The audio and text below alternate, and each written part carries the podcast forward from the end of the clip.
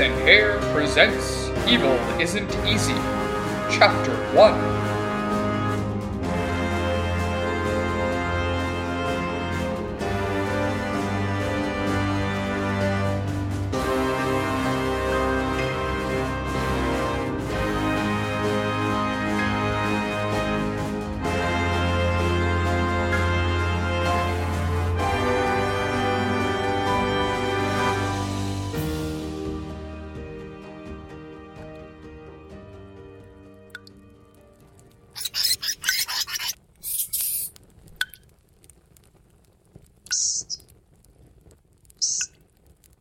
Ma'am, You came back.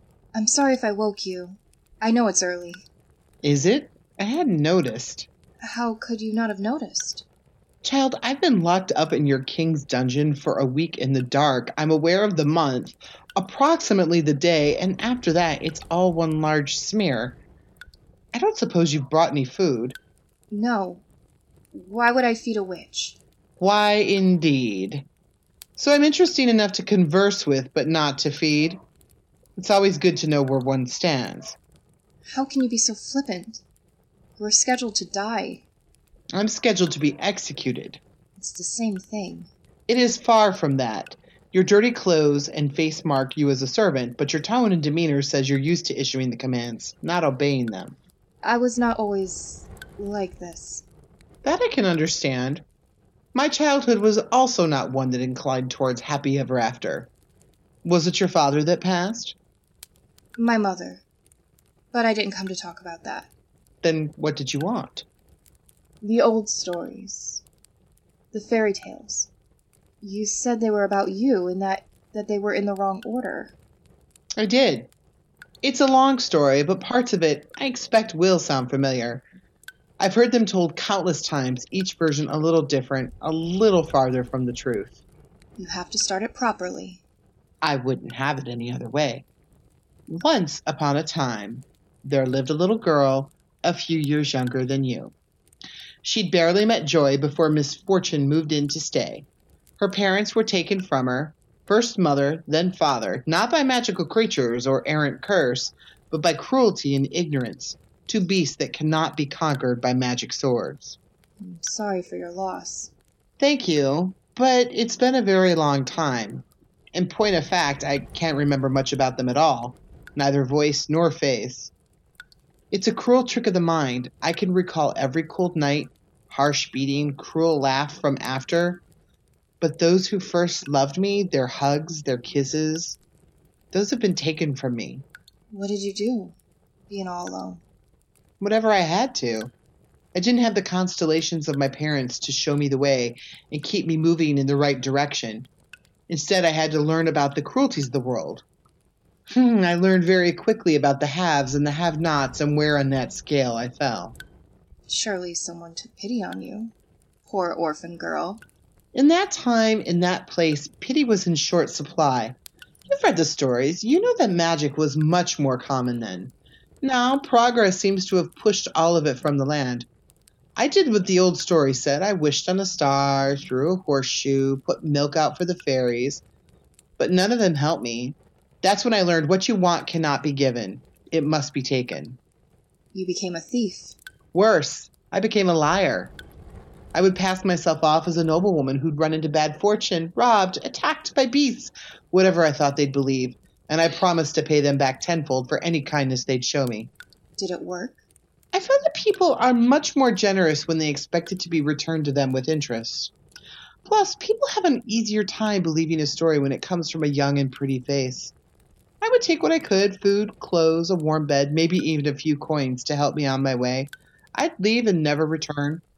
I expect some of them waited the rest of their lives for the royal retinue to come by with their chest full of treasure. That's so cruel. As cruel as leaving a young woman to starve, of letting her sleep outside instead of by the fire. In borrowed clothes, in a warm room, my belly full, my conscience was clear. I think you'd understand how the tree of society grows. What does that mean? It means you fell from a much higher branch, and now you're looking up to what you once had with anger and with envy. You don't know what you're talking about.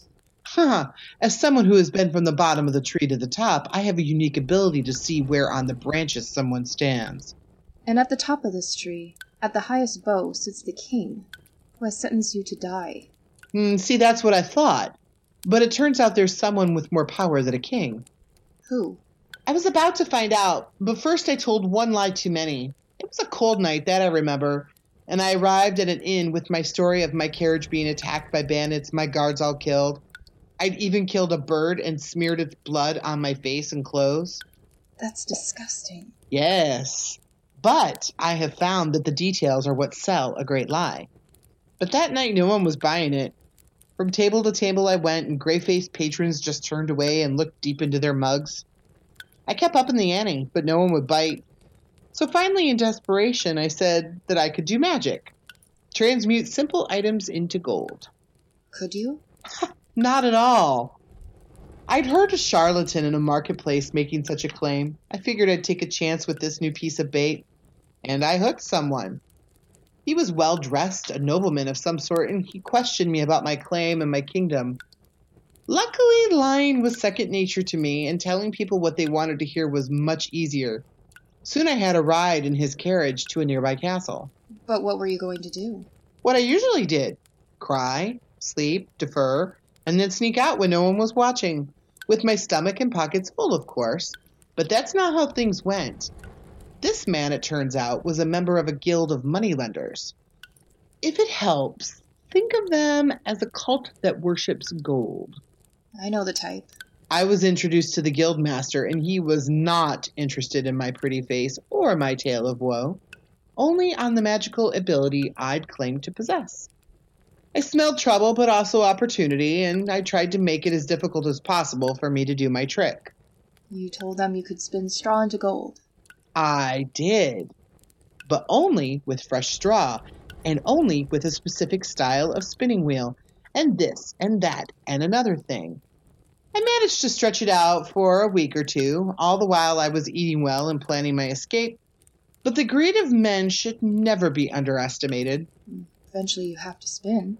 So I was locked in a tower with a spinning wheel, a pile of straw, and an empty wheelbarrow, and a bad feeling that my luck had just run out. And that's when he showed up. Rumpelstiltskin. Okay, so first off, it was a she, not a he. And that wasn't even her name. I won't give you her name because even in death, names still have power, and I don't know if it was the hour or the place or my utter desperation, but she showed up with a deal. She'd teach me to spin straw into gold In exchange for your firstborn child. for a lock of my hair. See, I told you the story's been misremembered. It seemed like a fair deal to me. Then she showed me what real power was. What do you mean?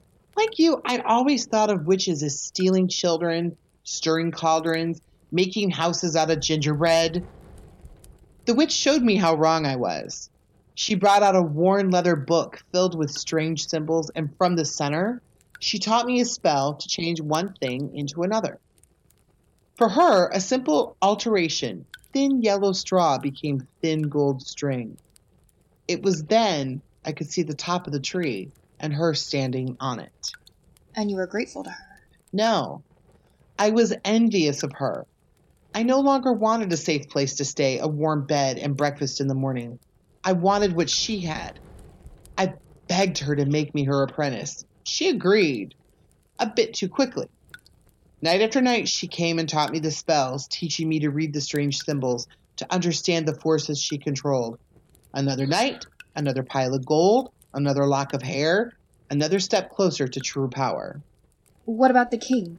I mean, the guildmaster. Didn't he want to marry you? Not in the least. As long as he had a steady supply of gold, he didn't care about anything else. I was no more than a prized cow to him. He wasn't the real threat at all. What do you mean? There's power in names. She taught me that. She knew mine, my true name, not the one I'd been using. But there's also power in the body. A wise spell worker can do a lot with pieces of it, especially those freely given. Hair. Exactly. Each night, another snip, another ounce of control given up. And I never even felt it. Finally, my hair gone, we came to the end of our arrangement. That's when we revealed our true selves to each other. Bill always comes due. That's what my father says. A wise man. She'd always appeared to me as a beautiful woman, radiant and calm. This was an illusion, what she called a glamour. In truth, she was ancient, withered, ugly, her body worn out by the use of her magic. And she was looking for a new home.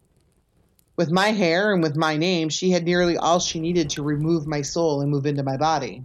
What did you do? I had known she was up to something. Nothing for nothing. And I'd been doing my own reading in the book. She was a powerful sorceress, ancient and alien, but she'd once been human, and habits don't go away even when the forces of the universe are yours to control. In the front of her ancient spellbook, she'd written her name, her true name. No. With it and a few tricks I'd learned, I altered her spell, and instead of removing my soul, I absorbed all her magical abilities, basically resetting her body back to pure human. What did she do? Oh, she screamed and she cried, but I let her powerful spell do the work, and she couldn't stop it. I grew more powerful as she wasted away. And finally, with a loud scream of pain, she exploded into dust. Oh, I'm so sorry. You're sorry? For what? For you. You were too new to your power. You had no idea it would kill her. You were just trying to save yourself. Of course I did. I made sure of it. No way was I going to let her go free or give her a chance for revenge. She had what I wanted. I took it and I made sure she'd never get it back. You what? You think she was the first person I'd killed? It's a hard, cold world out there, and I did what I had to do to survive. And now, with a staggering amount of power, I set out to make the world work for me. What about the guild? Oh, them? I killed them all too. What? I was their prisoner, used for my ability, kept as little more than a slave. Their greed was a plague, and I was going to set things right. Now I had power, money, and a castle. It was time to enact some real change, and to see what I could do from the top of the tree. What did you do? I told a young girl that she needed to go and serve breakfast, or the royal family would be most displeased. Oh. Oh no. I I have to go. Of course you do. Come back tomorrow and I'll tell you about my time as a queen of my own empire and the pale girl who tried to take it from me. You're not too scared of an old witch's tale, that is. I'm not afraid. Of course I'll be back. As long as you're sure. Until then. Until then.